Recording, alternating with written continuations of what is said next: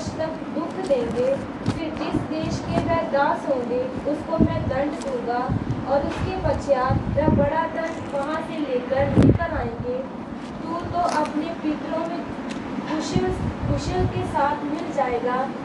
तुझे पूरे बुढ़ापे में मिट्टी दी जाएगी, पर वह चौथी पीढ़ी में यहाँ फिर आएँगे, क्योंकि अब तक अमोरियों का अधर्म पूरा नहीं हुआ। हाँ। और यहाँ पर हम देखते हैं कि सूर्य अस्त होने लगा। तब अब्राहम को भारी नींद आई और देखो, अत्यंत भय और महा अंधकार ने उसे छा लिया।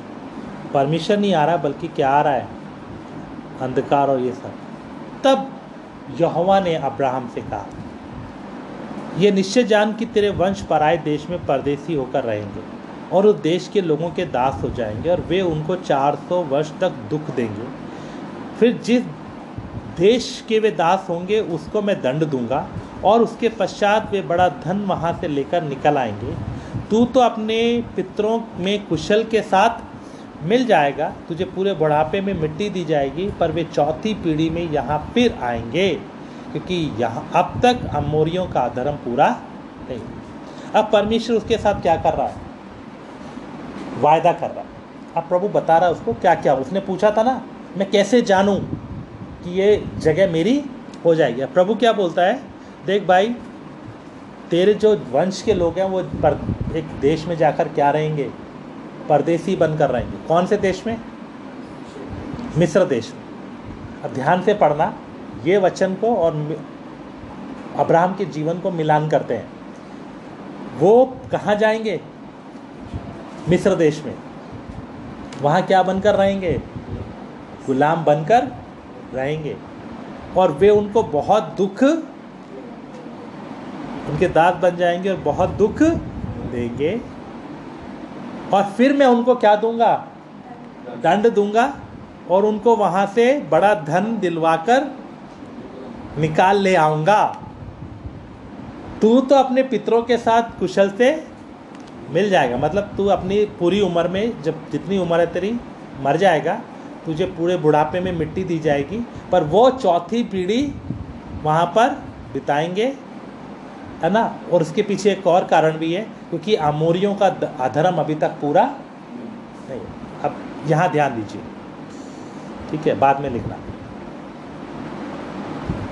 अब प्रभु क्या कह रहा है? तेरे वंश के लोग परदेसी होकर रहेंगे कौन से देश में? तू गया था ना मिस्र में? गया था मिस्र में? अब तेरे लोगों को भी मैं कहाँ लेकर जाऊँगा? मिस्र में लेके जाऊँगा और तू जाके उनका क्या बन गया? दास बन गया। तुझे विश्वास ही नहीं था। वो जैसा कर रहे थे, तू वैसा कर रहा था। और अपनी बीवी को क्या कर दिया तूने?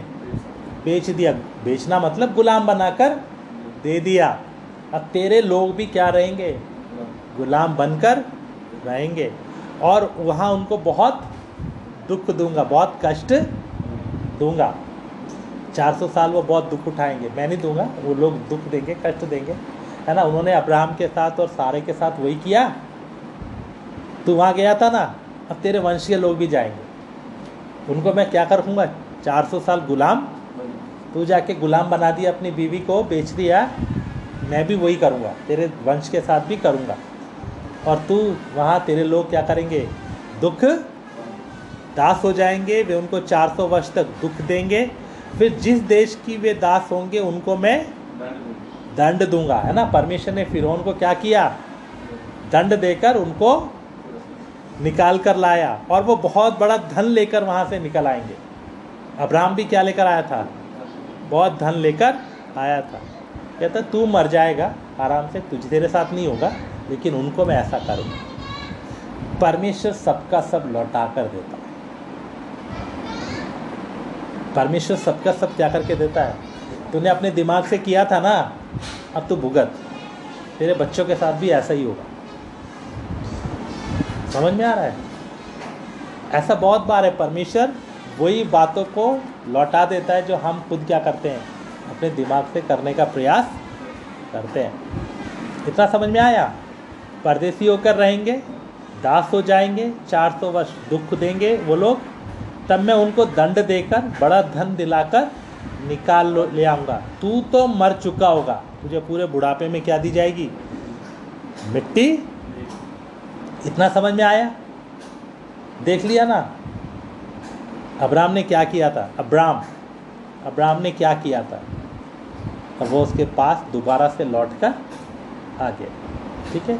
इसलिए परमेश्वर का वचन कहता है, परमेश्वर हुई हुई बातों को दोबारा से पूछता है।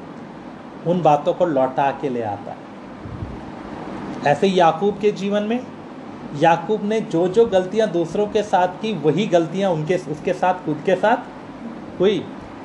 उसने लोगों को धोखा दिया उसे भी धोखा मिलना पड़ा। ये है टिट फॉर टेट जैसे को तैसा बाइबिल में भी लिखा है जैसे को तैसा जैसी करनी वैसी भरनी ये होता है।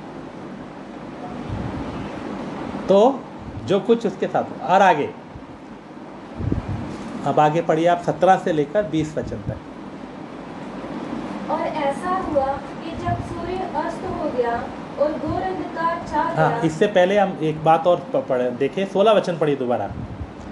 पर वह चौथी पीढ़ी में जहाँ फिर आएँगे क्योंकि अब तक अमोरियों का अधर्म पूरा नहीं हुआ। हाँ अब परमेश्वर क्या बोल रहा है? मैं चौथी पीढ़ी में उनको वापस लेकर आऊँगा। क्यों चौथी पीढ़ी में लाऊँगा? एक तो उनकी जो परमेश्वर की योजना इसराइलियों के लिए वो भी है। दूसरा, एमोरी लोग, कनान में जो एमोरी लोग रहते हैं, उनका अभी तक क्या नहीं पूरा हुआ? दंड पूरा नहीं उनका पाप पूरा। अभी तक उनका पूरा पाप का घड़ा भरा नहीं है। परमेश्वर जब किसी को दंड देता है तो आई से नहीं देता। है परमेश्वर कनानियों को आई से निकाल कर इसराइलियों को नहीं बसाया। बल्कि कनानियों को पूरा मौका दिया था। लेकिन उनका पाप बढ़ते बढ़ते और परमेश्वर वेट कर रहा है कि उनका पाप इतना बढ़ जाए कि उनको सजा के लायक वो हो जाए। समझ में आ रहा है? तो परमेश्वर किसी को भी दंड देता है तो अन्याय नहीं करता। इसलिए परमेश्वर क्या बोलता है? मैं चौथी पीढ़ी में लाऊँगा क्योंकि अभी तक एमोरियों का दंड पूरा, अधर्म पूरा नहीं। समझ में आया? इससे पता चलता है परमेश्वर कितना न्यायी है। उसी समय बसा सकता था, लेकिन वो किसके साथ अन्याय होता? एमोरियों के साथ, कनानियों के साथ अन्याय होता। परमेश्वर जब किसी को उजाड़ता है, हटाता है, दंड देता है, ऐसे नहीं देता, उसको आखिरी चांस तक देता। ये 400 साल में वो सुधर भी सकते थे, ठीक भी हो सकते थे, है ना? लेकिन इन्होंने सुधरना नहीं चाहा, बल्कि बढ़ते बढ़ते, इसलिए परमेश्वर बोलते हैं, इनको सबको मार डालो। किसी को भी ज़िंदा रहने ना इसलिए नहीं कि अपने इसराइली लोगों को बसाना है, बल्कि उसके पीछे ये भी कारण है कि यहाँ के लोग क्या हो गए? पापी हो गए। ये लोग बहुत ही गंदगी में गिर गए। तो 400 साल के बाद उनका अमूरियों का अधर्म क्या हो गया? है ना, हमारी भाषा में बोलेंगे तो उनका पाप का घड़ा पूरा भर गया। इसलिए परमेश्वर ला के उनको हटाकर इसराइलियों को बसाया। और जब जब इसराइलियों ने पाप किया, उनको भी क्या कर दिया? गुलाम बनाकर बाहर भेज दिया। परमेश्वर की आदत है। जो भी गलती करेगा, उसे दंड। ठीक है? तो इसलिए वचन कहता है, धोखा ना खाओ, परमेश्वर ठट्टों में उड़ाया नहीं जाता। इसलिए हम परमेश्वर को कभी मज़ाक में नहीं समझना। हम बोलते हैं, कुछ नहीं हो रहा। कल रात भी मैं सिखा रहा था, कल रात हम लोग संडे स्कूल सीख रहे थे। कि ऐसा नहीं है। कि हम कुछ भी करते रहें, परमेश्वर न्याय नहीं करेगा। परमेश्वर पश्चाताप का मौका देता है, लेकिन याद रखिए, परमेश्वर न्याय भी करता है। लोगों को जल्दी से सजा नहीं मिलती। वचन कहता है कि दंड की आज्ञा फुर्ती से नहीं दी जाती, इसलिए लोगों का मन पाप करने में लगा रहता है। मेरे प्रियो हमें याद रखना चाहिए, परमेश्वर दंड नहीं दे रहा है। हम लोग अधर्मियों को, पापी लोगों को देखते हैं, वो गलती कर रहे हैं, उनके जीवन में कमी आ रही है है ना? वो लोग पाप कर रहे हैं, लेकिन वो बहुत मज़े में हैं, उनके पास हर लग्जरी लाइफ है, उनकी ज़िंदगी बहुत बढ़िया से बीत रही है, बहुत मज़े मज़े में वो चल रहे हैं, और हम बोलते हैं, अरे देखो, पाप करने से तो बड़ा मज़ा आता है, वो लोगों के पास कितना कुछ हो गया, ये हो गया, वो हो गया। चलो, हम भी कर लेते हैं। जब लोगों को फ़ायदा हो रहा है तो हम भी, ऐसे तो होता है।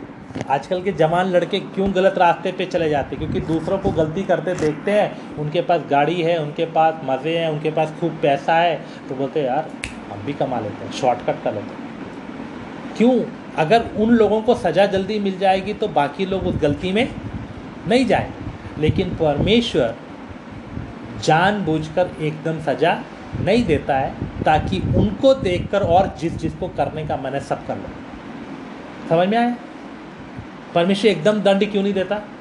मान लो एक आदमी ने झूठ बोला, उधर ही मर गया, बाकी लोग बोलेंगे?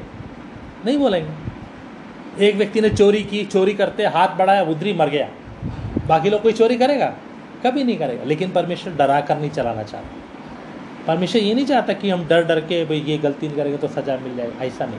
परमेश्वर चाहता है, दोनों रास्ते हमारे सामने दिए। परमेश्वर ने सच्चाई का रास्ता भी दिया और बुराई का रास्ता भी किसने दिया है? परमेश्वर ने दिया। परमेश्वर का आत्मा सच्चाई के रास्ते पर चलने के लिए अगुवाई करता है, शैतान बुराई के रास्ते पर चलने के लिए अगुवाई करता है। हम दोनों में से जिसकी बात मानेंगे, वही होगा और गलती करने से एकदम सज़ा नहीं मिलती। इसलिए व्यक्ति को दिलेरी आती है, अगली बार वो और करता और करता और करता है। लेकिन याद रखिए, एक दिन तुम्हारा पाप तुम्हें पकड़ेगा और एक दिन परमेश्वर न्याय करेगा। तो ये लोग, एमोरी लोग, अपनी गलतियों से अलग नहीं हुए, बल्कि गलतियों पे गलती करते रहे, परमेश्वर को बहुत समय दिया, और जब इनका दंड पूरा हो गया या इनका पाप का घड़ा भर गया, तब परमेश्वर इसराइलियों को लाकर इनको नाश करके उनको बसा दिया। अब वापस आते हैं हम अब्राहम की घटना में। अब अब्राहम के साथ क्या हुआ? पढ़िए, सत्रह वचन से लेकर इक्कीस वचन तक।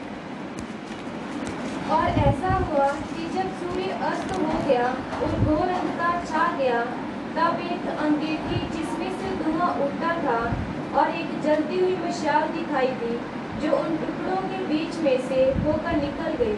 इसी दिन यहोवा ने अब्राम के साथ ये वाचा बांधी, मिस्र के महानद से लेकर प्राग नामक बड़े नद तक जितना देश है, अर्थात केनियों कनीचियों कदमोनियों फलीचियों रपइयों अमोरियों कनानियों यबूसियों का देश मैं तेरे वंश को दिया को दिया है। हाँ अब परमेश्वर ने उसको सारी सीमाएँ बता दी पूरा आउटलाइन बता दिया इतना इतना इतना इतना मैं तेरे को दूँगा ये सब देश मैं तेरे को दे दूँगा। लेकिन यहाँ मैं आपका ध्यान जो ले जाना चाहता हूँ बारह वचन की ओर। हाँ सत्रह सत्रह वचन की ओर। और ऐसा हुआ कि जब अस्त हो गया और घोर अंधकार छा गया। तब एक अंगीठी जिसमें से धुआँ उठता था और एक जलती हुई मशाल दिखाई दी, जो उन टुकड़ों के बीच में से होकर निकल गई। तो क्या हुआ है? टुकड़े रखे हुए हैं ना? गाय का टुकड़ा है, बकरी का टुकड़ा है, भेड़ का टुकड़ा है और वो चिड़िया ऐसे रख दी उसकी ठीक है?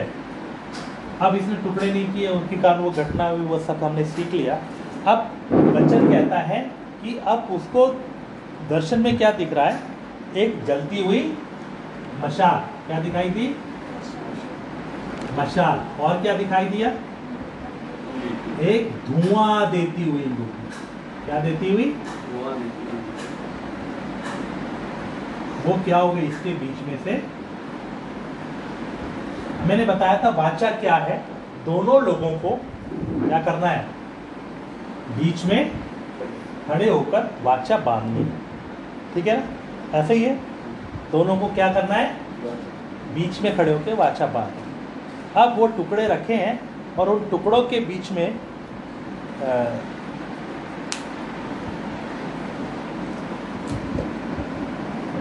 अब दो चीज़ें हैं। क्या क्या है? क्या क्या है? मशाल है और धुआँ देती हुई अंगीठी वो मशाल किसको दर्शाती है? परमेश्वर। जलती हुई मशाल किसको दर्शा रही है? और धुआँ देती हुई अंगूठी, अंगीठी कौन है? वो अब्राहम। वो अंगीठी तो है, लेकिन क्या कौन सी है? क्योंकि अभी तक परमेश्वर के पीछे जैसा चल रहा है, वो धुआँ देता हुआ चल रहा है। वो जलने वाली नहीं समझ में आया? और फिर आगे क्या लिखा है? और ऐसा हुआ कि जब सूर्य अस्त हो गया घोर अंधकार छा गया तब अंगेठी जिसमें धुआँ उठता था और एक जलती हुई मशाल दिखाई दी जो उन टुकड़ों के बीच में से होकर बीच में से क्या निकला?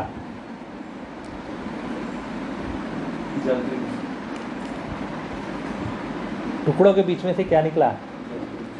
अंगीठी दिखाई तो दी, लेकिन अंगीठी नहीं निकली। क्या निकला? जलती हुई मशाल। जबकि होता क्या है, वाचा में दोनों को क्या करना होता है? दोनों को निकलना होता है। लेकिन यहाँ सिर्फ़ जलती हुई मशाल निकली। अंगीठी नहीं निकली। क्यों? क्योंकि हे अब्राहम, ये वाचा मैं अकेले ही पूरा करूँगा। तेहू अपना काम नहीं कर रहा। तू जल नहीं रहा है। तू धुआँ दे रहा तेरे को बहुत मौका मिले, लेकिन तू क्या नहीं कर पाया? पूरा नहीं कर पाया। ये वाचा है। हम दोनों के बीच में है, लेकिन मैं पूरा करूँगा मैं अपनी सामर्थ्य से पूरा करूँ आया समझ में? अब्राहम, तुझे जैसे चलना चाहिए था, तू चल नहीं रहा। जैसा तुझे करना चाहिए था, तू नहीं करा। तू धुआँ देती हुई अंगूठी अंगीठी है। अब ये वाचा को मैं पूरा करूँगा। और परमेश्वर ने अपनी वाचा को अपने दम पर पूरा किया, अपनी ताकत पर पूरा किया। हमारे जीवन में भी जैसा हमें चलना चाहिए, हम नहीं चलते। जैसा वफादारी हमें करना चाहिए, जैसा वफादारी से हमें जीना चाहिए, हम नहीं चलते। लेकिन परमेश्वर अपनी सामर्थ्य, अपनी ताकत, अपने अनुग्रह, अपने प्रेम के कारण हमें लेकर चलता है। हमारी और परमेश्वर की भी एक वाचा है। जो लोग प्रभु भोज हमारे साथ लिया है, उनको मालूम है, मैंने बहुत बार हर प्रभु भोज पर हम वो वचन सिखाते हैं। हमारी भी परमेश्वर के साथ क्या है? वाचा है। कौन सी वाचा है? जब हम उस दाखरस के कटोरे में से पीते, उस गिलास में से पीते हैं तो हम क्या याद करते हैं? क्या याद करते हैं? हमने यीशु के साथ वाचा कहाँ बांधी है? यीशु के क्रूस के तले। वहाँ पर भी क्या है? यीशु का बदन तोड़ा गया। उसके बीच में खड़े होकर हमने क्या बांधी? वाचा। यीशु ने बोला, मैं अपना सब कुछ देता हूँ। मैं तुम्हें, तुम्हारे लिए अपना सब कुछ देता हूँ। अपना शरीर, प्राण, आत्मा। मैं तुम्हारे हर पाप को अपने ऊपर उठाता हूँ। उसने अपना देकर हमारे वाले को अपने ऊपर ले लिया। उसने अपनी वाचा के हिस्से को पूरा कर दिया। लेकिन क्या हम अपनी वाचा को पूरा कर रहे हैं? हमारी भी क्या वाचा है? प्रभु तूने मेरे लिए अपना सब कुछ दे दिया मैं भी अपना सब कुछ तेरे लिए अपने शरीरों को जीवित पवित्र और भावता व बलिदान करके क्या आपने अपना सब कुछ दिया? दे रहे हैं कोशिश करते हैं लेकिन कैसी है? कौन सी अंगीठी है? धुआँ दे। जैसा जीवन होना चाहिए नहीं आग नहीं जल रही। धुआँ दे है। ना? आप लोगों को सबको पता ना, अंगीठी धुआँ देती है तो क्या होता है? लोग उठाकर कहाँ रख देते हैं? अंदर अंगीठी जलाई आपने और धुआँ दे रही तो क्या कर देंगे? उठा के बाहर लेकिन प्रभु का धन्यवाद हो, वो हमें बाहर नहीं रखता, सहता है। हमारे अंदर पवित्र आत्मा है। कितना धुआँ हमारी खुदी का, हमारी गंदगी का, हमारी गलतियों का निकल रहा है, लेकिन फिर भी वो सहरा। वो क्या बोलता है? मैं अकेला अपनी वाचा को पूरा और अब्राहम के समय में चलती हुई अंगीठी उसके बीच में से निकल। और हम देखते हैं अब्राहम के जीवन में परमेश्वर ने अपनी वाचा को उसके लिए क्या किया? पूरा ठीक है? परमेश्वर अपनी वाचा को पूरा। इसमें कुछ लिखना है तो लिख लीजिए। आगे हम देखते समय में ये जलती हुई मशाल ने अब्राहम के साथ रहकर रहकर रहकर उस जलती हुई उस धुआँ देती हुई अंगीठी को क्या बना दिया? जलने वाली एक अंगीठी बना दिया। और बाद में हम देखते हैं कि अब्राहम का जीवन कितना आशीष में हुआ। एक समय आया जब वो इजहाक अपने इकलौते बेटे को बलि करने के लिए तैयार हुआ। तब उसने कुछ नहीं सोचा, बल्कि उसका जीवन क्या हो गया? परिवर्तन हो गया। इजहाक के विषय में भी हम देखते हैं, जब इजहाक बड़ा हो गया तब उसको भी वो नियम के अनुसार चला रहा है। बाद में हम देखते समय में परमेश्वर जब उसको दूध के रूप में आकर मिला, तब परमेश्वर उसके बारे में गवाही देता है कि ना केवल ये खुद चलेगा, बल्कि आगे जाकर अपने बच्चों को और अपने पोतों को भी मेरे इस रास्ते पर चलने की आज्ञा देगा। इसलिए मैं इसको सब बातें बताऊँ। तो वो अंगीठी जो धुआँ देने वाली थी परमेश्वर ने उसे बदल कर बदल कर उसको अपनी उपस्थिति में चला कर चला कर क्या बना दिया? एक जलने वाली अंगीठी, एक आशीष में अंगीठी बना दिया, जो हम सबके लिए आज विश्वासियों का पिता बनकर चलता है। और वचन कहता है, परमेश्वर उसे क्या कहता है? अपना मित्र कहता है। आइए एक और जीवन के बारे में हम ऐसा ही देखें, नए नियम से। निकालिएगा मेरे साथ। वो भी एक धुआँ देती हुई अंगीठी थी, लेकिन परमेश्वर ने उसे एक जलती हुई अंगीठी, एक जलती हुई मशाल बना दिया। यहुना रची सुसमाचार इक्कीसवां अध्याय, उसके पंद्रह वचन से लेकर उसके उन्नीस वचन तक पढ़िएगा।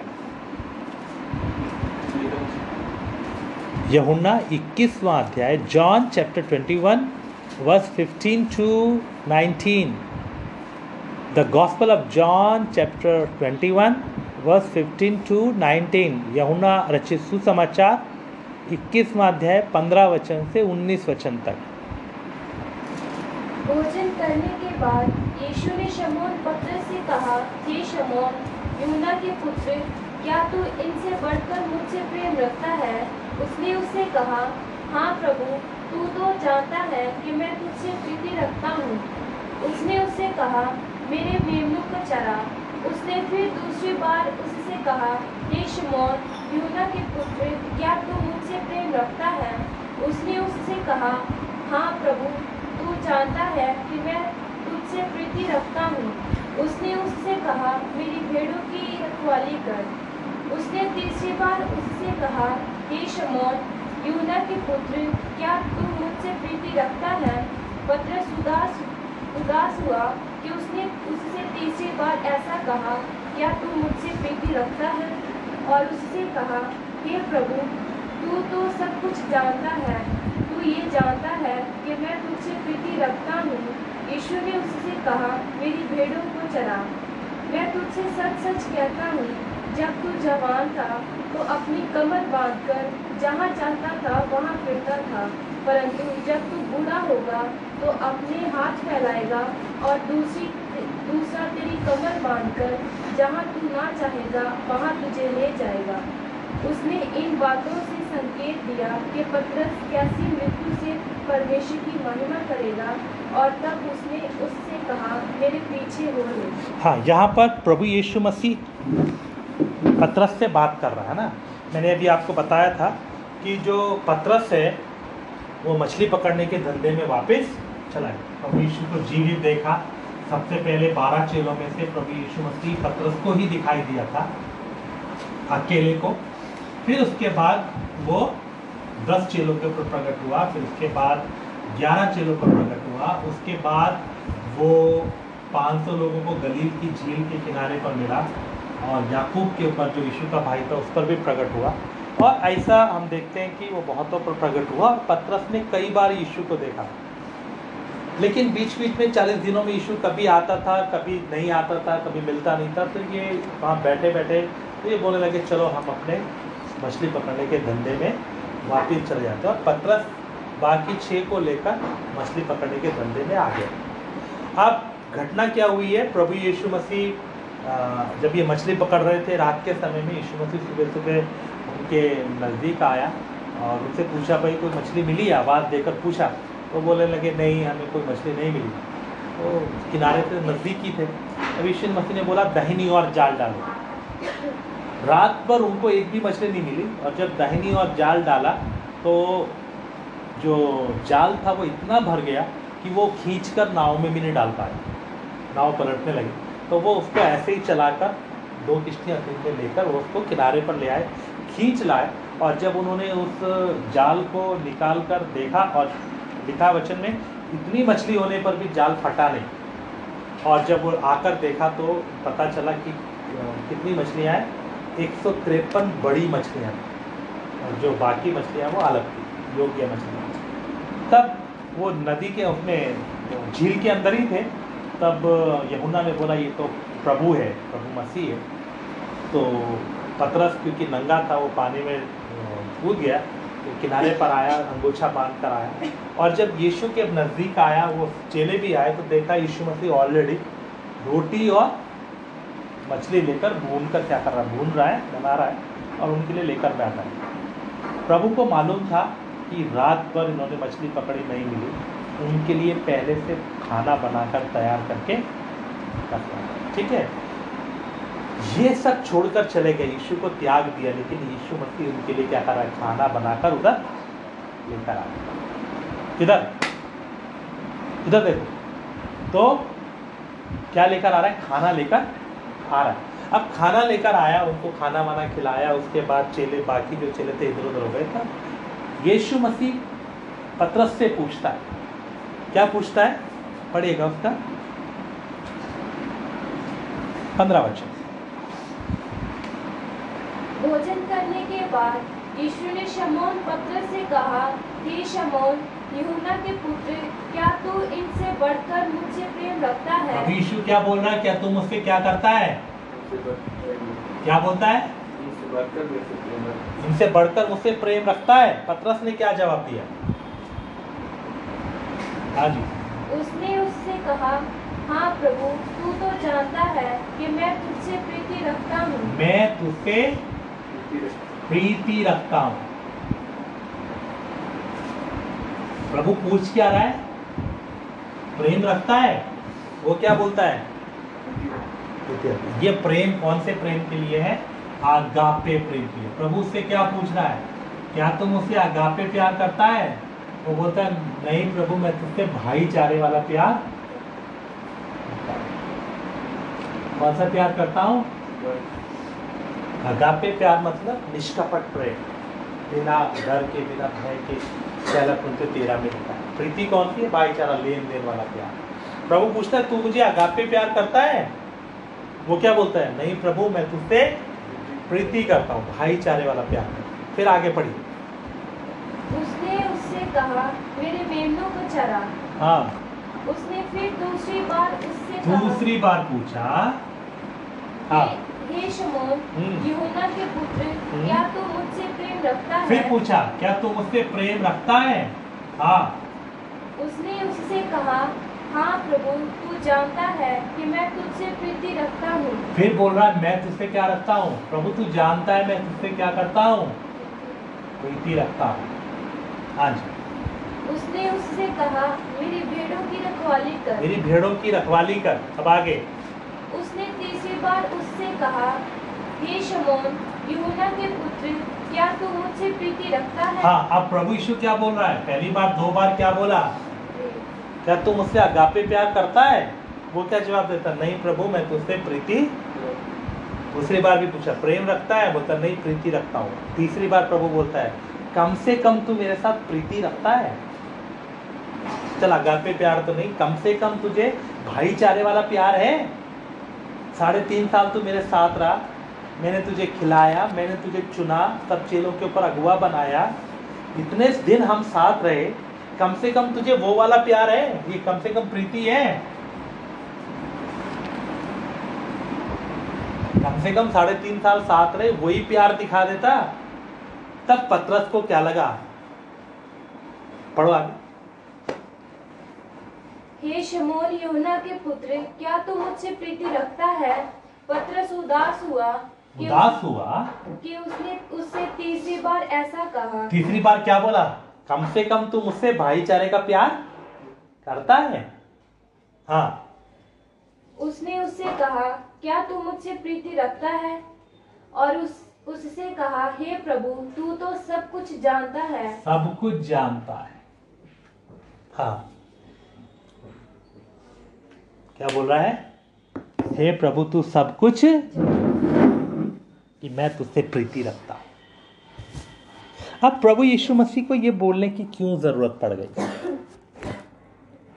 हम बात कर रहे हैं धुआँ देती हुई अंगीठी। ये पत्रस क्या करने वाला था?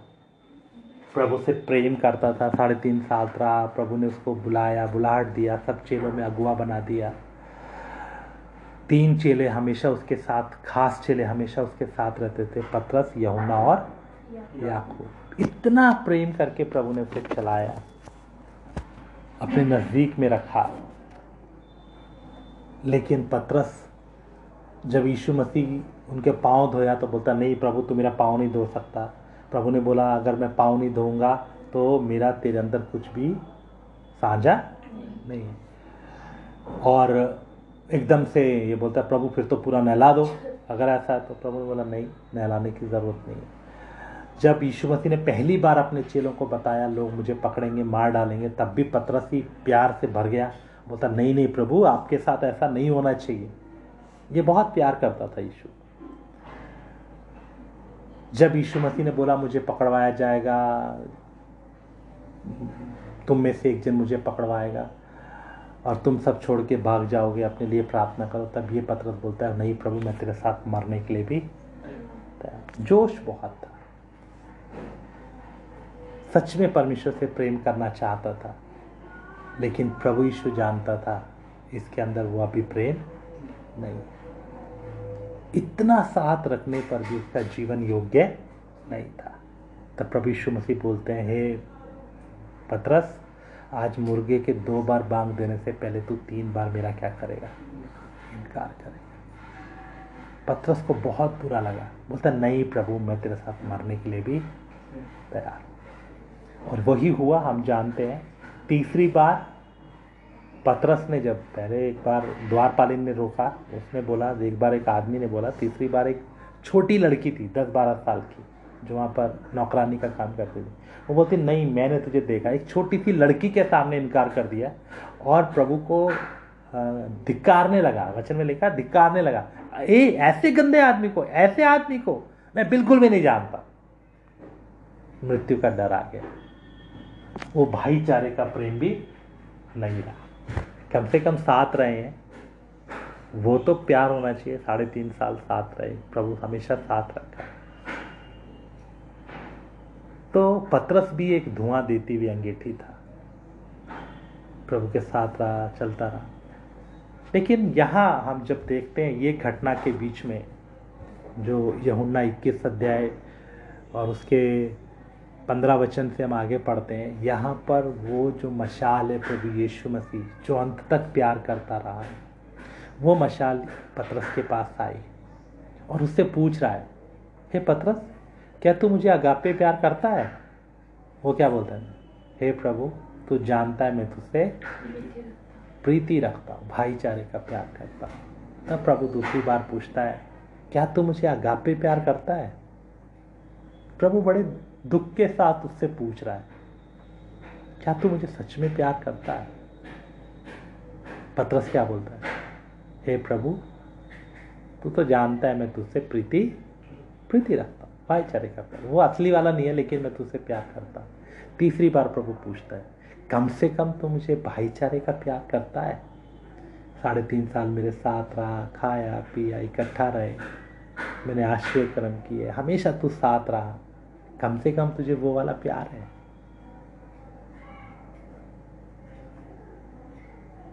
आज हम भी ऐसे ही प्रभु के साथ चलते प्रभु हमसे भी पूछता है क्या तुम मुझसे प्यार करते हो? क्या तुम मुझे असली प्यार करते हो?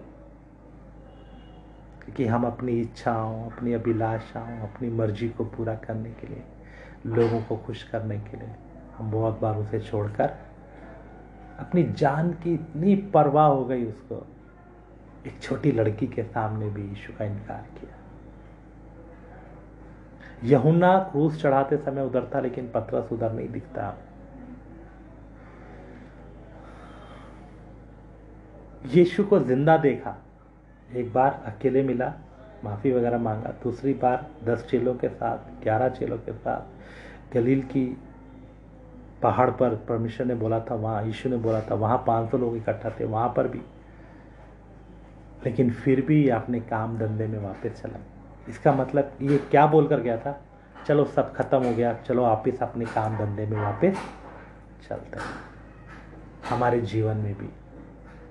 हम प्रभु के पीछे चल रहे इतना समय हो गया, हमने उसके इतने कामों को देखा। उसने अपनी जान तक हमारे लिए दे दी, अपना अनुग्रह दे दिया, लेकिन हम फिर भी धुआँ देते हुए अंगीठी की तरह जलते नहीं हैं।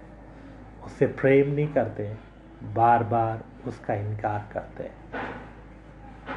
लेकिन प्रभु का धन्यवाद हो, पत्रस इस घटना के बाद एक जलती हुई अंगीठी बना। सेवकाई करने वाला व्यक्ति बना, निडर व्यक्ति बना। और इसने प्रभु के लिए बहुत दुख उठाया। एक बार, दो बार जेल में गया। एक बार स्वदूत ने निकाला, एक बार प्रभु का आत्मा ने निकाल दिया। उसके बाद भी बहुत बार दुख उठाया, कष्ट उठाया, मार खाया और आखिर में उल्टा लटक कर क्रूस पर मर गया।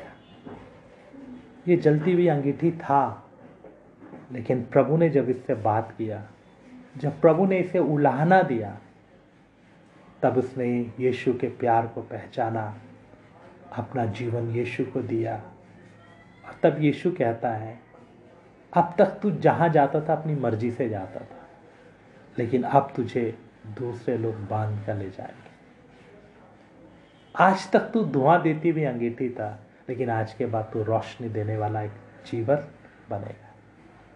ऐसे परमेश्वर ने अब्राहम को भी एक जलती हुई अंगीठी बनाया। ऐसे परमेश्वर ने पत्रस को भी बनाया। और बाद में यही पत्रस यीशु की कलीसिया को स्थापित करने वाला सबसे पहला चेला बना। प्रभु कहता है, तू पत्थर है। और प्रभु ने इसको सेवकाई का सारा अधिकार दिया। मेरे प्यारों, हमारे जीवन में भी हम अपने आप को जांचें। क्या हम जलते हुए दीपक हैं? क्या हम टिमटिमाते हुए दीपक हैं? क्या हमारे दिए में पूरा तेल है? क्या हमारे अंदर आत्मिकता है? क्या हम जलती हुई अंगीठी है या हम बुझी हुई धुआँ देती हुई अंगीठी प्रभु हमको बदलने की ताकत रखता है। हमको जलाने की ताकत रखता है। शायद आज हम भी पथरस की तरह बोले हाँ प्रभु, मैं तुझसे असली प्यार नहीं करता हूँ। प्रभु तू जानता है। इसलिए प्रभु कलिसिया को कहता है, तूने अपना पहला सा प्रेम छोड़ अगर आपके अंदर पहला सा प्रेम नहीं है, या आपके अंदर प्रेम नहीं है, प्रभु आपको जलाकर अपने प्रेम से भरने के लिए तैयार है। प्रभु आपको जला ज्वलंत कर कर दूसरों को जलाने के लिए इस्तेमाल करने के लिए तैयार है। ये जो धुआँ देती हुई अंगीठी था पत्रस ये बाद में दूसरों को जलाने वाला बन गया। अन्य जातियों में भी पहली सेवा करने वाला पत्रस है। पॉलुस नहीं है। सबसे पहले इसने सेवा का द्वार खोला अन्य जाति। हर जगह प्रभु उसको पहले आगे रखा और इसने बहुत कष्ट उठाकर सेवा भी किया। बाद में अपना प्राण भी दे दिया। यीशु को मरते देखकर, कष्ट उठाते देखकर इसने इनकार किया। लेकिन एक समय आया जब वो जल, ज्वलंत अंगीठी बन गया। जब इसको क्रूज पर सीधा लटका रहे थे तो ये बोलने लगा, नहीं, मेरे प्रभु को सीधा लटकाया था।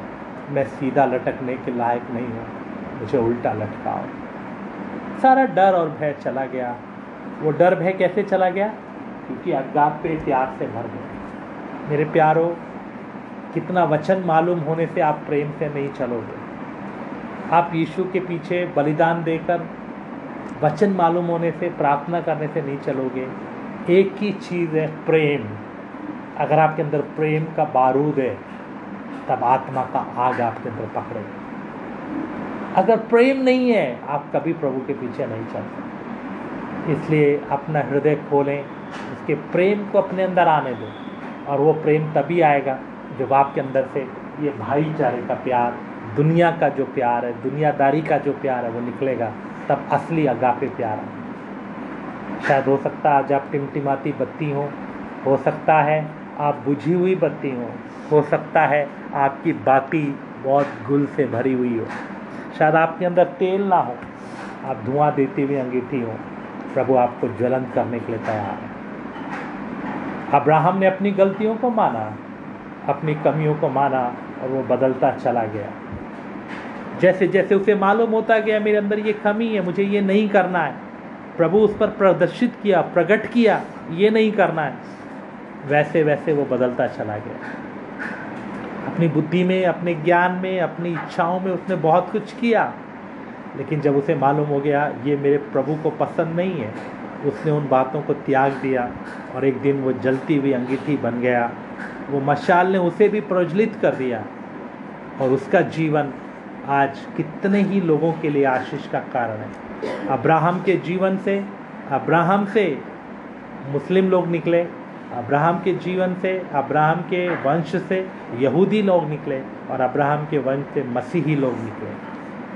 मेरे प्रियो, वो जलती हुई मशाल बन गया और नए नियम इब्रानियों ग्यारह अध्याय में हम उसके विश्वास की उस बड़ी बातों को देखते हैं। वो परमेश्वर का मित्र बन गया। आई से ही पत्रस एक टिमटिमाती हुई बत्ती था। एक धुआँ देती हुई अंगीठी था। उसमें असली प्रेम नहीं था। लेकिन प्रभु यीशु ने उसके जीवन को बदल दिया। मसीह के प्रेम को उसने समझ लिया और जब वो मसीह के प्रेम से भर गया, तब वो अपनी जान देने के लिए तैयार हो गया। मेरे प्यारो मेरे और आपकी और भी परमेश्वर देख रहा है। आज आप टिमटिमाती बत्ती हो सकते हैं। आज आप धुआँ देती हुई अंगीठी हो सकते हैं। हो सकता है जैसा जीवन आपका होना चाहिए नहीं है।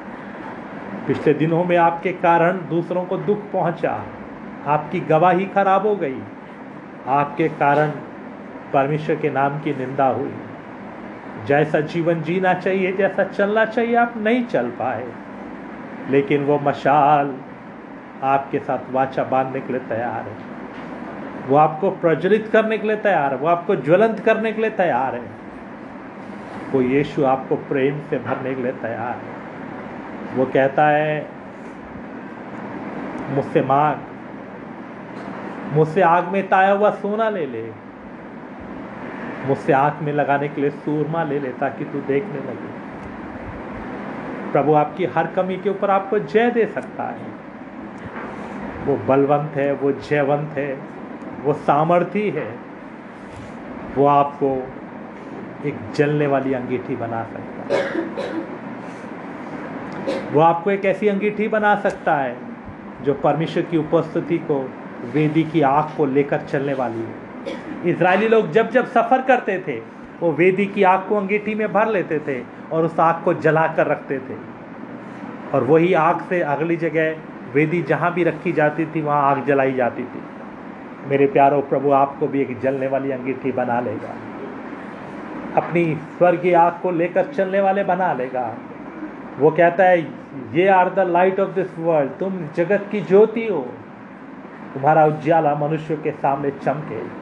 हो सकता है आज आपके जीवन से अंधियारा दिखता है, हो सकता है आपकी कमियाँ दिखता है, गलतियाँ दिखता है, हो सकता है आपके जीवन से लोग कमी ढूंढते हैं, शायद उनको दुख होता है, लेकिन यीशु मसीह आपको ऐसा बनाने की ताकत रखता है, हालेलुया, कि आप ज्वलंत हो जाएँ, हालेलुया, आप रोशनी से भर जाएँ, वो अपनी रोशनी आपके अंदर देने के लिए तैयार है, हालेलुया। वो आपके जीवन को बदलने के लिए तैयार है। वो आज आपसे पूछता है ये मेरे बेटे ये मेरी बेटी, क्या तुम उससे आगाप पे प्यार करता है? क्या तू मुझे सच्चा प्यार करता है? क्या सच में तेरे दिल के अंदर मेरे लिए प्यार है? अपने आप को जांचे। अगर आपके अंदर वो प्रेम नहीं है अगर आपके अंदर अपनी इच्छाएँ, अपनी अभिलाषाएँ, अपने विचार हैं, मेरे प्यारो, प्रभु से कहें, प्रभु मुझे अगापे प्यार से भर दे। प्रभु मुझे अगापे प्यार से भर दे। हालेलुया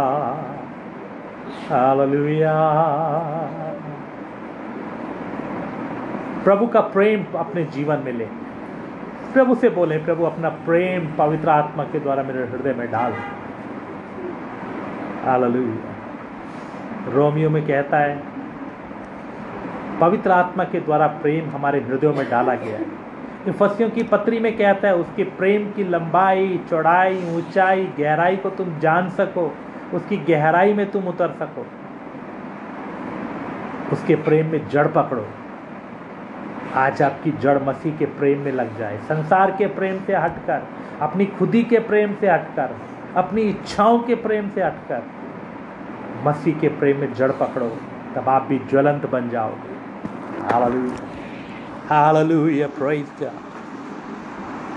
प्रार्थना कर। अंगीठी धुआँ देती हुई अंगीठी अब्राहम। एक समय आया जो ज्वलंत बन गई। अपने बेटे को भी अर्पण करने के लिए तैयार हो गया। पत्रस, जो डरने वाला था धुआँ देती हुई अंगीठी था। जलने वाला नहीं था। लेकिन प्रभु यीशु के प्यार को जिस दिन उसने समझ लिया, जब उसने अपने दिल को प्रेम के लिए खोल दिया, अब एक समय आया, वो जलता हुआ बन गया और उसने अपना प्राण भी यीशु के लिए दे दिया। दर्दनाक मृत्यु को सह लिया।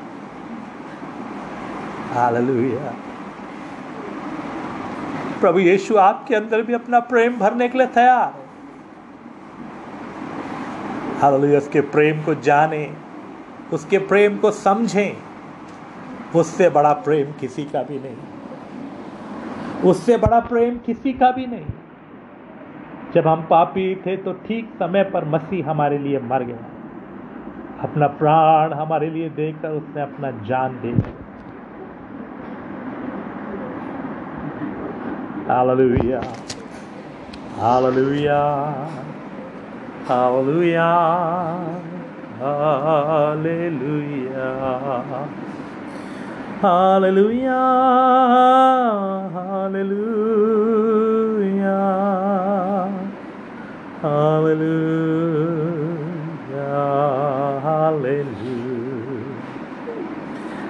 Hallelujah.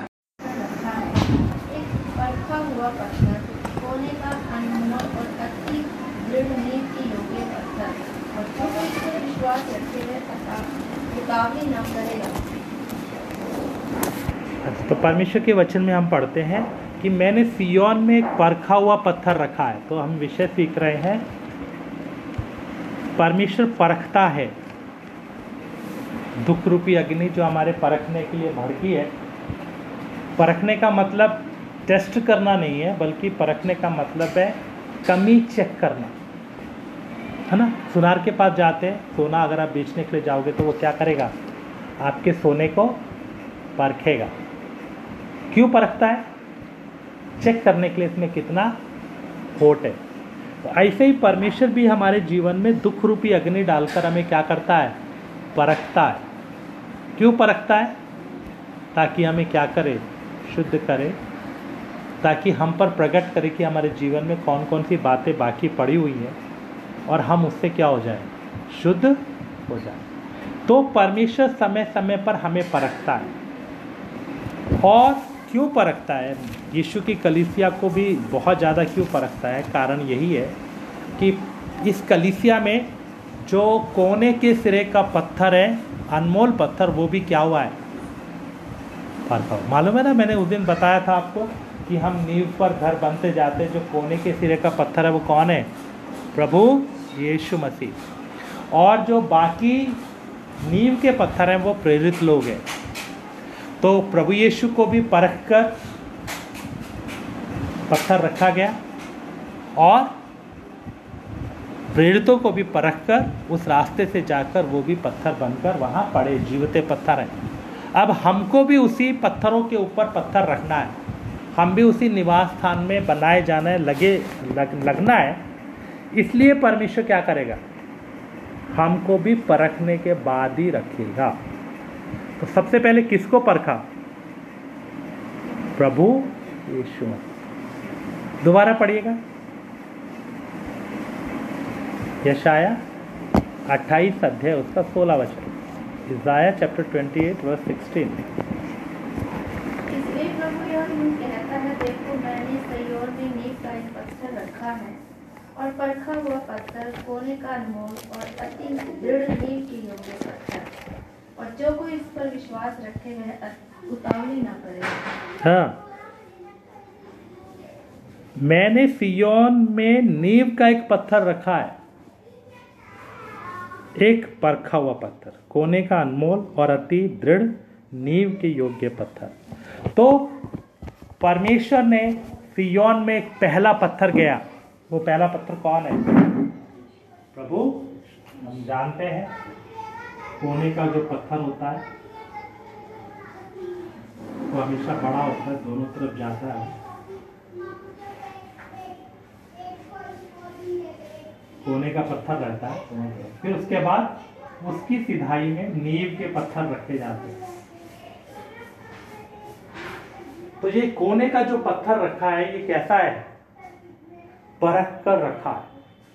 और उसके बाद हम प्रेरितों के जीवन में देखते हैं, प्रेरितों का जीवन भी क्या किया परमेश्वर ने? परख कर रखा है। एक एक प्रेरित नींव का पत्थर है। अब हम इसके ऊपर रखा जाना है तो हमें ऐसे रख देगा। कोने के सिरे का पत्थर भी परखा हुआ है, नींव का पत्थर भी परखा हुआ है। तो हमें रखेगा तो कैसे रखेगा? ऐसे रख देगा। हमें भी परख कर रखेगा तो इसलिए परमेश्वर क्या है? परमेश्वर परखने वाला पत्थर है। परखने वाला परमेश्वर है। वो एक एक को परख कर सियोन में रखेगा। तो सियोन में उसने पहला जो पत्थर रखा, जो जी उठने वालों में पहलौठा मनुष्य रूप में आकर जाने वालों में पहलौठा वो कौन है? प्रभु यीशु। तो सियोन में उसने क्या रखा है? एक अनमोल और अति दृढ़ नींव के योग्य पत्थर रखा। लेकिन कैसे रखा? परखा हुआ पत्थर। कैसा रखा है? परखा हुआ पत्थर।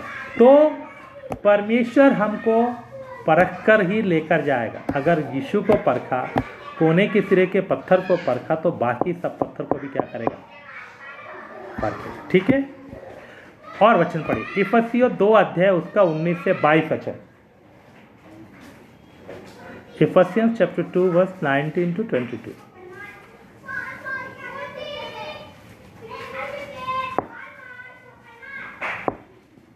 इफसियो दो अध्याय, उसका 19 से 22 वचन। इसलिए तुम अब विदेशी और मुसाफिर नहीं रहे परंतु पवित्र लोगों के संगी, सब देशी और परमेश्वर के घराने के हो गए और भविष्यद्वक्ता की जिसके कोने का पत्थर मसीह यीशु स्वयं ही है बनाया गया जिसमें सारी रचना एक साथ मिलकर प्रभु में एक पवित्र मंदिर बनी बनती जाती है जी। तो हम सब भी अब क्या बनते जा रहे हैं? उसी में एक घर बनते जाते हैं। हम जीवते पत्थर की नाई। हम भी एक पत्थर की नाई क्या हो कि इसके ऊपर रखे जाएँगे। एक एक विश्वासी जब बपतिस्मा लेता है तो उसे क्या कार्य किया जाता है? ऊपर पत्थर करके रखा जाता है। तो हम भी जीवते पत्थर की नाई रखे जा रहे हैं। प्रभु यीशु कोने के सिरे का पत्थर है, सबसे पहला पत्थर कोने में रखते हैं। फिर उसके बाद प्रेरितों को रखा, हमने उनका जीवन भी देखा। फिर हम देखते कि हम भी जीवते पत्थरों की नाई, एक आत्मिक घर बनते चाहते तो सियोन में हमें भी रखा जा रहा है। तो हम भी एक जीवते पत्थर की तरह जा रहे हैं। तो हमें भी क्या करेगा वो? परख कर रखे। एक और वचन पढ़िए। यशाया अड़तालीसवा अध्याय उसका दस वचन।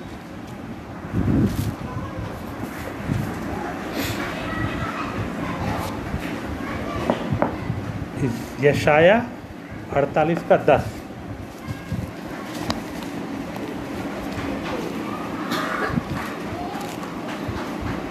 देख मैंने तुझे निर्मल को किया और तू चांदी के समान नहीं मैंने दुख की भूखी में परख कर तुझे चुन लिया हाँ जी कहता है, मैंने तुझे दुख की भट्टी में परख कर तुझे अब प्रभु तो परखेगा, परख कर ही पत्थर ऊपर रखेगा। और किसको परखेगा? कैसे परखेगा? दुख की भट्टी में परखे। इतना समझ में आ गया आपको? सियोन में जो निवास स्थान बन रहा है, उसमें जो कोने के सिरे का पत्थर है उसको परख कर रखा है। अति बहुमूल्य अनमोल पत्थर परखने के बाद अच्छी तरह रखा है। और वो पहला पत्थर कौन है? प्रभु यीशु। और हमेशा कोने का ही पत्थर सबसे पहले रखते हैं। फिर उसके बाद नींव के बाकी पत्थर रखते हैं। वो नींव के पत्थर भी हम देखते हैं। उन्होंने विश्वास के साथ अपने जीवन को जिया और वचन में उनका वर्णन है। उन्होंने अपनी दौड़ को अच्छे से दौड़ा। वो भी परख कर रखेगा अब हम भी निवास स्थान बन रहे हैं तो हमें भी क्या करेगा? वो परख कर रखेगा। हमें भी क्या करेगा? परख कर रखेगा। तो जब हमें परख कर रखेगा तो कैसे परखेगा? दुख रूपी भट्टी में पढ़ लो दोबारा पढ़ो। अड़तालीस का दस देख मैंने तुझे निर्मल तो किया परंतु चांदी के समान नहीं मैंने दुख की भट्टी में परख कर तुझे चुन लिया दुख की भट्टी में परख कर तुझे तो प्रभु कैसे परखेगा? बिना परखे रखेगा नहीं। और परखेगा तो कैसे? दुख रूपी भट्टी। पास्टरों को, विश्वासियों को ये वचन नहीं पता, लेकिन शैतान को अच्छी तरह पता है। शैतान को पता, अगर ये आग में जाएँगे तो ज़रूर शुद्ध हो जाएँगे। अगर परमेश्वर इनको आग में डालेगा और ये आग में बने रहेंगे तो ज़रूर क्या हो जाएँगे? परखे जाएँगे, शुद्ध हो जाएँगे, परमेश्वर इनको बना देगा। इसलिए वो लोगों के मनों में क्या डाल रहा है? आजकल पास्टर्स लोग, बाकी लोग क्या प्रचार कर रहे हैं? दुख नहीं होना चाहिए। दुख है तो तुम्हें श्राप है। दुख को हटाओ। दुख मत आने दो। दुख आया तो उपवास करके बैठो। हमारे पास आओ। हम तुम्हारे दुखों को दूर करें। और बहुत लोगों को शैतान ने खड़ा किया। परमेश्वर दुख में डालकर परख कर ही एक व्यक्ति को चुनता है, तैयार करता है। और शैतान नहीं चाहता हम तैयार हों, हम परखे जाएँ, हम दुख में जाएँ, क्योंकि तो इसको मालूम है अगर दुख में जाएँगे तो ये शुद्ध हो जाएँगे। इसलिए वो शुद्ध करना नहीं चाहता। अगर परखे नहीं जाएँगे तो क्या प्रभु रख लेगा? वहाँ नहीं पहुँचेंगे। इसलिए शैतान ने हज़ारों हज़ारों पादरियों को खड़ा किया। शैतान उनके पीछे रहकर बड़ी ताकत सामर देकर आश्चर्य कर्म भी कर रहा है, चंबे के काम भी कर रहा है। हिंदुस्तान में दिनाकरण ने ये शुरू किया। शैतान उसको दर्शन देता था यीशु के रूप में आकर। दिनाकरण से शुरू हुआ। उससे पहले भी थोड़ा बहुत है इक्का दुक्का, लेकिन दिनाकरण के द्वारा शैतान ने पूरा हिंदुस्तान में ये बीज बो दिया कि सब लोग दिनाकरण का कॉपी करते करते करते आज इतना बर्बादी हो गया। फिर उसके बाद बाहर के देशों में बैनहीन और ये टीवी मीडिया बहुत बढ़ गया। उनको देख देख कर उनका कॉपी कर रहे हैं, लेकिन ये सब नरक का प्रचार। ये लोग पूरा नरक का प्रचार कर रहे हैं। क्यों? क्योंकि ये परमेश्वर की योजना के अनुसार चलते नहीं, आज हम ये सीखेंगे, दुख हमारे जीवन में कितना कंपलसरी है। कितना महत्वपूर्ण है, कितना ज़रूरी है। वचन कहता है, तुम्हारा हल्का सा पल भर का क्लेश बहुत ही महत्वपूर्ण और अनंत महिमा को उत्पन्न करता जाता है। हमारे जीवन में कष्ट बहुत ज़रूरी है। बिना कष्ट के हम सिद्ध नहीं हो सकते। और शैतान इस खोज में लगा है कि मैं कैसे क्या करूँ।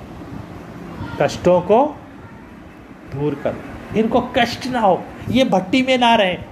ये भट्टी से जल्दी से जल्दी बाहर निकले, खोट के साथ निकले, ये कभी शुद्ध ना। ये शैतान की चालाकी। लेकिन परमेश्वर कहता है, मैं दुख की भट्टी में डालकर तुझे चुन लू। अब प्रभु ने बुलाए हुए तो बहुत है, लेकिन चुने हुए क्यों थोड़े हैं? बुलाया बहुतों को, लेकिन जब दुख की भट्टी में डाला तो वो रहना नहीं चाहते, बाहर निकल कर आना चाहते। शत्रक, मिशक, अभेद, नगो, भट्टी में जाने के लिए तैयार हो गए, मरने के लिए भी तैयार हो गए। मर भी जाए कोई दिक्कत नहीं, लेकिन हम शैतान के सामने नहीं झुकेंगे, मूर्तियों की दंडवत नहीं करें लेकिन और बहुत यहूदी थे, वो झुक गए।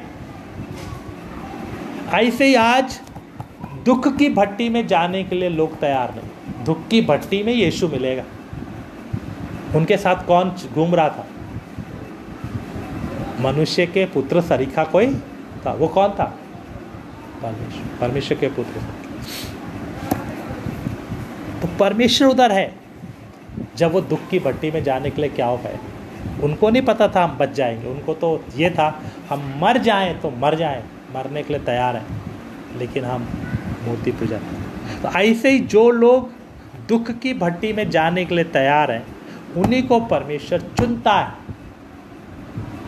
कष्ट उठाने के लिए जो तैयार है, प्रभु उन्हीं को क्या करता है? चुनता है। तो वचन कहता है? पढ़िए दोबारा।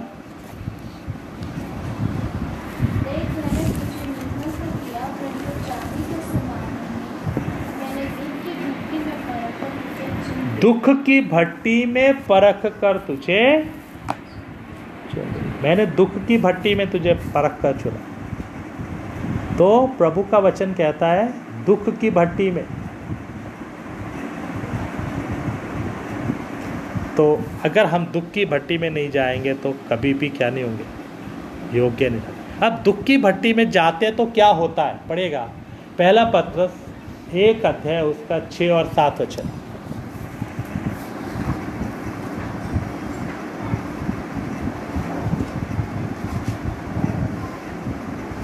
इस कारण तुम मगन होते हो जबकि अवश्य है कि अभी कुछ दिनों के लिए नाना प्रकार की परीक्षाओं के कारण दुख में हो और ये इसलिए है कि तुम्हारा कथा हुआ विश्वास जो आग से लाए हुए नाशवान सोने से भी कहीं अधिक मूल्य मूल्य मूल्य है मूल्य यीशु मसीह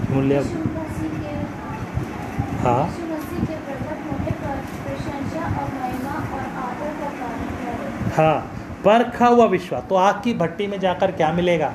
परखा हुआ विश्वास। अविनाशी सोने से भी कहीं अधिक बहुमूल्य। नाशवान सोने से भी अधिक कहीं अधिक बहुमूल्य विश्वास मिलता है, जो महिमा का कारण होगा। वो कहाँ मिलता है? दुख की भट्टी में, जब परमेश्वर परखता है। कि वहाँ शुद्धिकरण होता है, हमारा विश्वास भी ताकर क्या होता है? है ना, आपको मालूम है ना? जब कोई मक्खन मक्खन निकालते हैं तो उसमें क्या भी रहता है? लस्सी वगैरह भी रहती है। तो दूध को क्या करते हैं? बिलोते हैं तो फिर मक्खन निकलता है उसको बिलोने से। तो वो मक्खन प्योर नहीं होता। मक्खन खाओगे तो ठीक है, लेकिन अगर आपको उसको लंबा समय रखना है तो आप उसको क्या करना पड़ेगा? आग में डालकर मतलब आग, बर्तन में डाल के आग के ऊपर रखना पड़ेगा। और चलते चलते जो उसका अंदर का दूध वगैरह या बाकी लस्सी वगैरह छाछ कुछ बचा हुआ, वो क्या हो जाएगा? जल जाएगा। वो पूरा जलकर जलकर जलकर जलकर जो उसमें से जो घी है, वो निकल आता है। ठीक ऐसे ही परमेश्वर हमारे विश्वास को परखता है। आग की भट्टी में हमारे विश्वास को डाले। हम बोलते हैं, प्रभु, मैं विश्वास करता हूँ। प्रभु, मैं विश्वास करता हूँ। प्रभु, मैं इस बात पर भरोसा रखता हूँ। प्रभु क्या करेगा? आपको उसी तरह के कष्ट में, उसी भट्टी में डाले। और आपके विश्वास को परखेगा, क्या वैसा ही है जैसा आप बोलते हैं या झूठ है? तो विश्वास की भट्टी में डालकर वो सबसे पहली चीज़ हमारे विश्वास को परखता चेक करता है, वो पक्का है या कच्चा है? खोट है, कैसा है? पूरा भरोसा है या अधूरा है? हम बोलते ना, प्रभु, मैं तो विश्वास करता हूँ। हम तो विश्वास करते किसी के घर में हम जाते हैं, लोग बोलते हैं, प्रार्थना करो। आप बोलते हैं, आप विश्वास करो तो हो जाए। हाँ जी, हम विश्वास करते हैं। अगर विश्वास करते हैं तो प्रार्थना करने के लिए बोला क्यों? क्योंकि डर लग रहा है। इधर विश्वास है, लेकिन इधर में नहीं। तो प्रभु कष्ट में डालकर चेक करता है, विश्वास है कि, प्रभु, आज के बाद तू मेरा पालनहार है। प्रभु, तू मेरी चिंता करने वाला, मैं विश्वास करता हूँ। तू मेरे लिए सब इंतज़ाम करेगा। जब तक इंतज़ाम होता तो हाल लिया हाँ प्रभु, धन्यवाद, तू इंतज़ाम करने वाला हाँ प्रभु, तू इंतज़ाम करने वाला। लेकिन जब इंतज़ाम नहीं होता, थोड़ा भूख आती है, थोड़ा पैसे की कमी आती है, हे प्रभु, तू मुझे भूल गया। धन्यवाद प्रभु, तू इंतज़ाम करने वाला है, ऐसे नहीं बोलते फिर, क्या बोलते हे प्रभु, तू मुझे भूल गया। प्रभु, कुछ कौवा भेज दे। किसको भेज दो? प्रभु कौवा भेज दो, कोई सारपत की विधवा को भेज दो। प्रभु ऐसा कर दो, ऐसा कर दो करके बोलते एलिया ने कभी नहीं बोला, कौवा भेजो। एलिया विश्वास के साथ वहाँ चला गया, चुपचाप बैठा। एलिया ने नहीं कहा, मुझे सारपत की विधवा के पास भेजो। परमेश्वर ने बोला, जाओ उधर जाके। क्योंकि परमेश्वर के ऊपर भरोसा था। लेकिन हमारा जब विश्वास को परखता है तो क्या हम स्थिर रहते हैं? क्या हम टिके हुए रहते हैं? या हम डर जाते हैं? बीमारी की बात हो, जरूरतों की बात हो, जीवन का भविष्य की बात हो, कोई भी बात हो, क्या हमारा भरोसा उसके ऊपर है? क्या हमारा विश्वास उसके ऊपर है? वो कष्ट में डालकर परखेगा। दुख रूपी अग्नि में डालकर तो जब दुख आते तो क्या समझ लो क्या आ गया, शैतान आ गया। शैतान ने डाला। क्या समझना है? मेरा परमेश्वर मुझे इस दुख में डाला है, वो मुझे परख रहा है, मैंने विश्वास योग्य निकलना है। मुझमें ताकत नहीं, बल नहीं, मैं घबरा जाता हूँ। मैं कमज़ोर हूँ, मैं प्रभु का बल पाकर ये विश्वास की परख में जयवंत होगा इसलिए जब बीमारी आती है तो मैं हमेशा बोलता हूँ, ओके थैंक यू आप आ गए, धन्यवाद. शैतान कुछ डराने, धमकाने के लिए आता मैं होता भाई साहब थैंक यू आप आ गए. क्योंकि क्या कर रहे हो? परख रहे हो। और मैं इस परख में से निकल जाऊँगा तो क्या निकलूँगा? कुंदन से भी निकलूँगा, अधिक योग्य निकलूँगा। सोने से वरना कुंदन से भी उत्तम निकलूँगा। इसलिए बोलता है सब बातों में धन्यवाद करो। लिखा ना? हर बात में धन्यवाद करो। कष्ट में भी क्या करो? तो नहीं, कष्ट में कौन धन्यवाद करता है? बेवकूफ़ है क्या? प्रभु ने बोला, हर बात में धन्यवाद करो। सदा आनंदित रहो, लिखा है। हर बात में क्या करो? आनंद करो।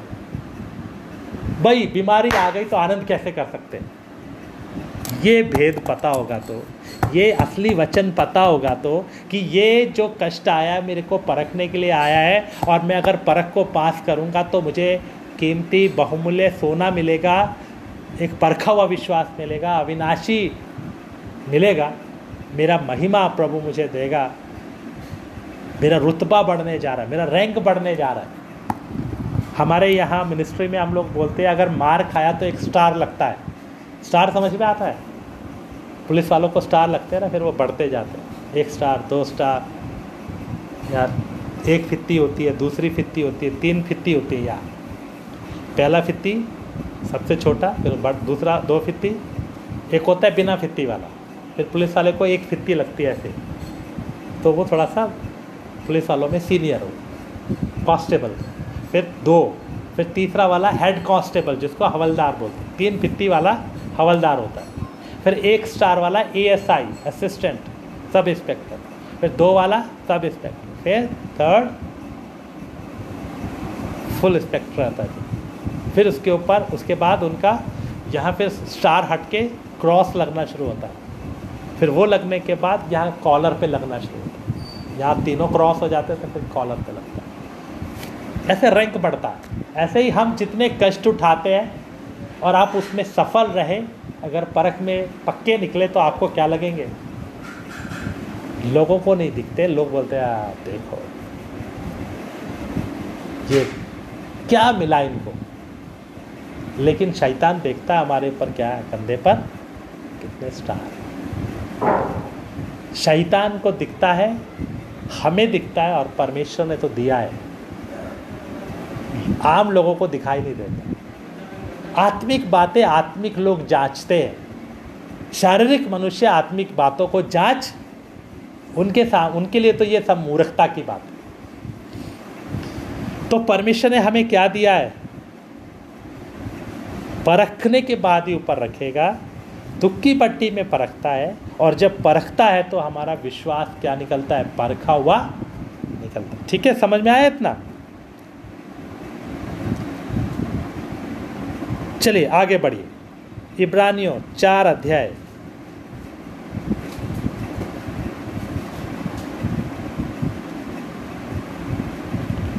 उसका ग्यारह वचन पढ़िए। सोलह तक उस विश्वास में प्रवेश करने का प्रयत्न करें ऐसा न हो कि कोई जन उनके समान आज्ञा न मानकर भी पड़े हम्म सोलह तक पढ़िए क्योंकि परमेश्वर का वचन जीवित प्रबल और हर एक दो धारी तलवार से भी बहुत चोखा है और प्राण और आत्मा को गांठ गांठ और टुकड़े टुकड़े को अलग करके आर पार छेदता है और मन की भावना और विचारों को जानता है सृष्टि की कोई वस्तु उससे छिपी नहीं है पर जिससे हमें काम है उसी की आँखों के सामने सब वस्तुएँ खुली और प्रकट है हम्म। इसलिए जब हमारा ऐसा बड़ा महायाजक है जो स्वर्ग से होकर आया है अतः परमेश्वर प्रभु की यीशु तो आओ हम अपने अंगीकार को दृढ़ता से थामे रहें क्योंकि हमारा ऐसा महायाजक नहीं जो हमारी निर्बलताओं में हमारे साथ दुखना दुखी ना हो सके वरन वह सब बातों में हमारे समान परखा हो गया तो भी लाभ निकला इसलिए आओ हम अनुग्रह के सिंहासन के सामने लाभ बाँध कर चले कि हम पर दया हो और वो अनुग्रह पाए जो आवश्यकता के समय हमारे साथ हाँ चौदह से दोबारा पढ़े चौदह से सोलह।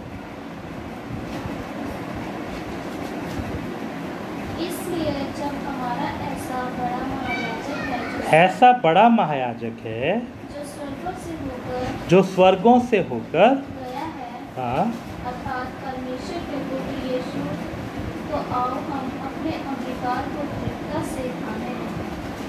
क्योंकि हमारा ऐसा महायाजक नहीं जो हमारी निर्भरताओं में हमारे साथ दुखी न हो सके हम्म वरन वो सब बातों में हमारे समान परखा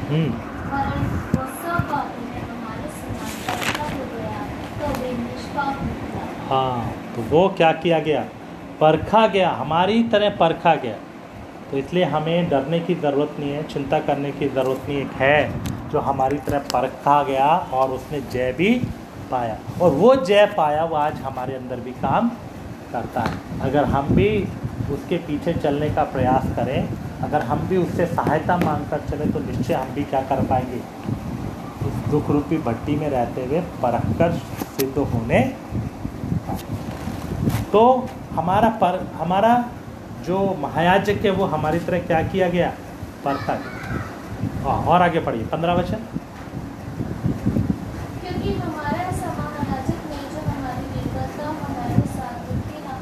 हाँ हमारे साथ दुखी ना हो सके वो हमें सच्ची तसल्ली दे सकता है वो हमें चला सकता है। और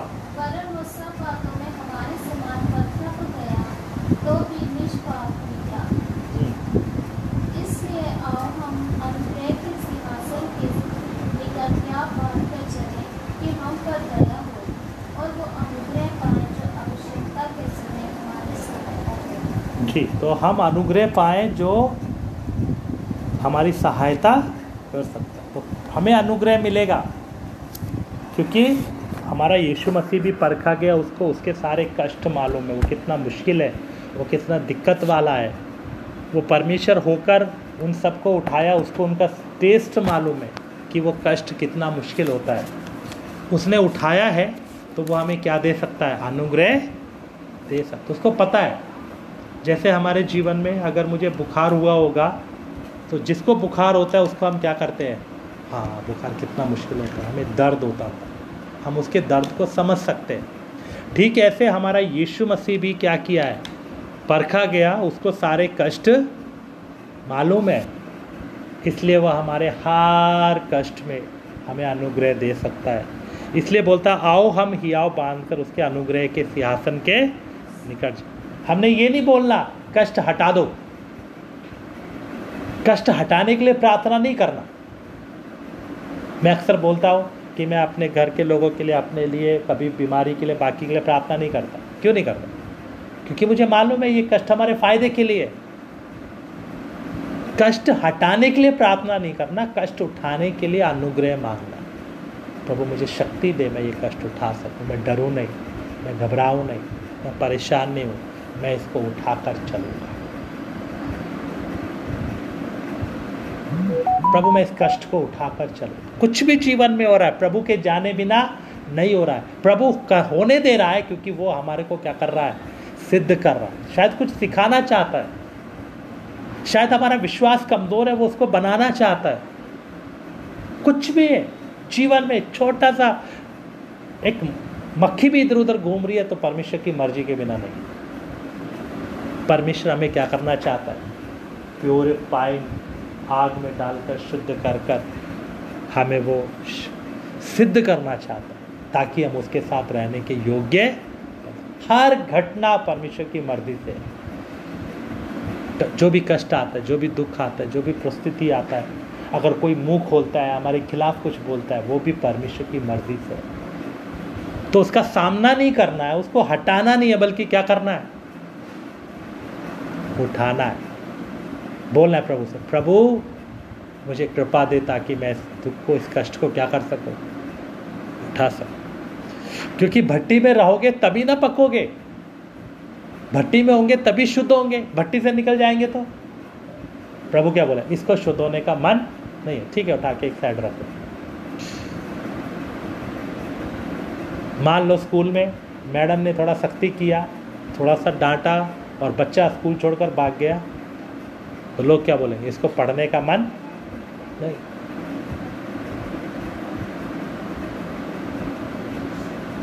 पढ़ने का मन नहीं, लेकिन जो बच्चा सहता है, बोलता है, जी हाँ जी, मुझे सीखना है। एक बार पूछता है, दो बार पूछता है, चार बार पूछता है, तब समझ में आता है कि ये पढ़ने का है। तो उसको डांट कर, मार कर, कैसे भी समझाएँगे तो सीख जाएगा। पुराने ज़माने में कितने लोग, बच्चे लोग ज़्यादातर लोग ऐसे बोलते हैं, मास्टर की मार पड़ी तो डर कर फिर दोबारा स्कूल ही नहीं गए। बहुत लोग। अभी तो इतना नहीं है, लेकिन कुछ समय पहले, कईयों से मैंने बात की, क्यों नहीं पढ़े? मास्टर ने एक बार मारा, बस फिर दोबारा गया ही। या उल्टा मास्टर को कुछ बोलकर या मार कर आ गए, फिर डर की वजह से दोबारा गए।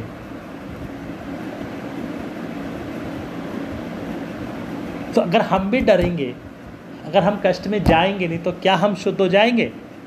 कभी भी नहीं हो पाता। पढ़िए, इब्रानियों पाँच अध्याय, उसका सात से नौ वचन। इब्रानियों पाँच अध्याय, सात वचन से नौ वचन यीशु ने अपनी देह में रहने के दिनों में मुझे शब्द से पुकार पुकार कर और आँसू बहा बहाकर उससे जो उसको मृत्यु से बचा सकता था प्रार्थना की मुक्ति की और मुक्ति के कारण उसकी सुनी है पुत्र होने पर भी उसने दुख उठा उठाकर आज्ञा माननी सीखी और अपने सब आज्ञा मानने वालों के लिए सदा उद्धार का कारण किया और की ओर से सिद्धि की नीति पर का हाँ तो उसने अपनी देह के दिनों में, रहने के दिनों में ऊँचे शब्द से पुकार पुकार कर और आँसू बहा बहा कर उससे जो उसको मृत्यु से बचा सकता था, प्रार्थना और विनती की और भक्ति के कारण उसकी सुनी गई। हाँ मुझे बताओ, ये क्रूस की प्रार्थना है या कहीं और का प्रार्थना? है? गसेमना वाटिका में नहीं, क्रूस के ऊपर यीशु मसीह प्रार्थना कर रहा था क्या? है? गसमना वाटिका में प्रार्थना किया ना उसने, कि ये कटोरा मुझसे हट जाए। वो भी कष्ट नहीं थे, बल्कि क्या था? वो हमारा पाप था। तो ये कौन सी प्रार्थना है? क्योंकि गसमना वाटिका में पिता ने प्रार्थना सुनी उसकी। नहीं सुनी ना, यहाँ क्या लिखा है? भक्ति के कारण उसकी सुनी गई। गसमना में तो सुना ही नहीं परमिशन है उसको कष्ट में जाने दिया। ये शायद तिरपन का दस कहता है, स्वयं पिता ने उसे कुचला कि वो अपना प्राण क्या करे? दोष बलि करे। बाप खुद उसे सजा की तरफ़ लेके जा रहा है, क्योंकि हमारा सारा गुस्सा किसके ऊपर निकाल दिया? अपने पुत्र पर निकाल दिया। तो गसमना वाटिका में प्रार्थना सुनी थी? नहीं, लेकिन ये वाली प्रार्थना के बारे में क्या लिखा है? सुनी गई। वहाँ पर भी चिल्लाता है, एली एली, लामा शबक्तानी, हे मेरे परमेश्वर, हे मेरे परमेश्वर, तूने मुझे क्यों छोड़ दिया? लेकिन क्या उधर परमेश्वर प्रार्थना सुना उसकी? नहीं। जब मृत्यु के दूत उसे खींच कर लेकर जा रहे थे, तब प्रभु यीशु मसीह चिल्ला रहा है, हे पिता हे पिता, तूने मुझे क्यों छोड़ दिया? लेकिन यीशु का पिता ने कोई जवाब नहीं दिया। वो उधर गया सजा उठाया, फिर पिता ने उसे वहाँ से जिलाया। क्यों जिलाया? बाद में। क्योंकि उसने कोई पाप नहीं किया था। तो ये जो प्रार्थना है देह के दिनों में, दिनों, देह में, रहने के दिनों में, ऊँचे शब्द से पुकार पुकार कर प्रार्थना किया। मतलब क्या है? अपने ज़िंदगी में बहुत बार वो कष्ट में गया। वचन कहता है, रोगों से उसकी जान पहचान थी। जान पहचान कब होती है? एक बार मिलने से जान पहचान होती है? बोलो। दशा तिरपन में लिखा ना, रोगों से उसकी जान पहचान थी। एक बार मिलने से जान पहचान होती है? जब बार बार मिलते तब ना जान पहचान होती है। कुछ लोग बोलते हैं यीशु जब को, को, कोड़े लगे बीमारियों के लिए वो था। वो तो एक ही बार हुआ। इसका मतलब है यीशु मसीह बहुत बार बीमारी में भी गए। लिखा ना हमारी तरह परखा गया। तो उसे भी क्या आया? बीमारी आया होगा कष्ट आया होगा उसे भी तकलीफ़ आई होगी। अब वो दूसरों को चंगा करता है लेकिन उसको भी क्या किया गया? परखा गया। तब उसने पिता से प्रार्थना किया रो रो कर पिता ने क्या कर लिया? उसकी प्रार्थना को सुना और उसको उन कष्टों से छुड़ाया। तो ये जीवन में बहुत बार यीशु के साथ ये घटना हुआ हुआ होगा, जब उसने प्रार्थना की और प्रभु छुड़ाया। इससे पता चलता है कि यीशु मसीह बहुत बार कष्ट में गया, इतना कष्ट में गया कि वो पिता से प्रार्थना करता और पिता ने क्या किया उसे? उससे छुड़ा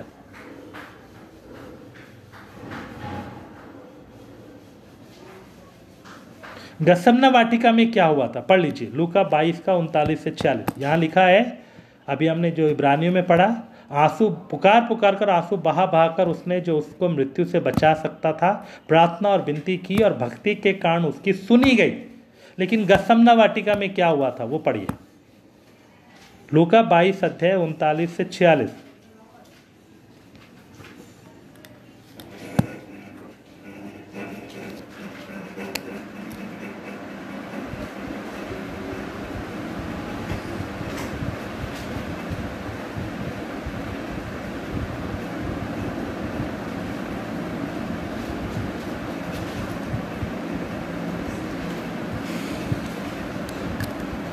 पढ़े। लुका बाईस का thirty nine to forty six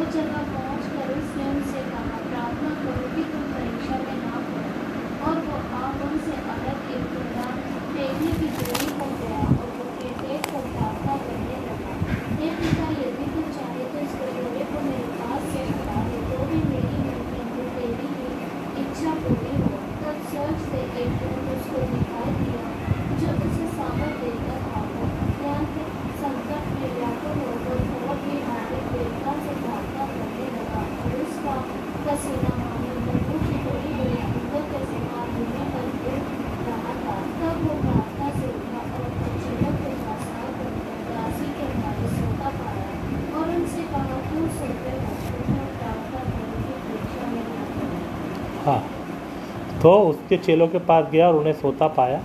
यहाँ पर लिखा गसमना वाटिका में वो प्रार्थना कर रहा है। इतना घबरा गया कि उसका खून पसीने की जगह क्या आने लगा। खून की बड़ी बड़ी बूंदें टपकने लगी, लेकिन बाप ने कोई जवाब नहीं दिया। आखिर में वो बोलता, है हे पिता, मेरी नहीं, बल्कि तेरी मर्ज़ी पूरा। क्योंकि पिता जवाब नहीं दे रहा। तब उसने समर्पण किया और फिर पकड़ने वालों ने उसे आकर पकड़ लिया। तो यहाँ हम देखते समय में उसने प्रार्थना किया है। व्याकुलता के साथ किया, लेकिन बाप ने उसकी सुनी नहीं। लेकिन इब्रानियों पाँच का सात से नौ में लिखा है कि उसकी प्रार्थना सुनी गई। इसका मतलब है ये ये प्रार्थना नहीं है, बल्कि ये जीवन में पहले भी उसके घर ऐसी घटनाएँ हुई हैं। जब उसने क्या किया? बाप से प्रार्थना की और बाप ने उसे क्या किया? क्योंकि जब परमेश्वर परखेगा तो उस समय परमेश्वर यीशु का मनुष्य परमेश्वर तो भी काम नहीं करेगा। क्योंकि वो हमें क्या कर देता है? हमारी ताकत काम नहीं करती। हमें ऐसी परिस्थिति में फंसाता है, ऐसी बातों में फंसाता है कि हमारा करेज हमारी चीज़ें भी क्या हो जाती है? असहाय हो जाती है। जब परखता है तो अच्छी तरह परखता है। तो यीशु भी हमारी तरह, इसमें ये समझना है यीशु हमारी तरह परखा गया, वो कोने के सिरे का पत्थर बन गया। अगर और प्रेरित लोग भी परखे गए, वो नींव के पत्थर बन गए। अगर हम उस पत्थर के ऊपर पत्थर रखना है, अगर हम हम उसके ऊपर रखे जाना है, जीवित पत्थर की नाई तो हमको भी परखे बिना नहीं रखे। ठीक है? इतना समझ में आ गया? चलिए, अभी हम ब्रेक लेते हैं।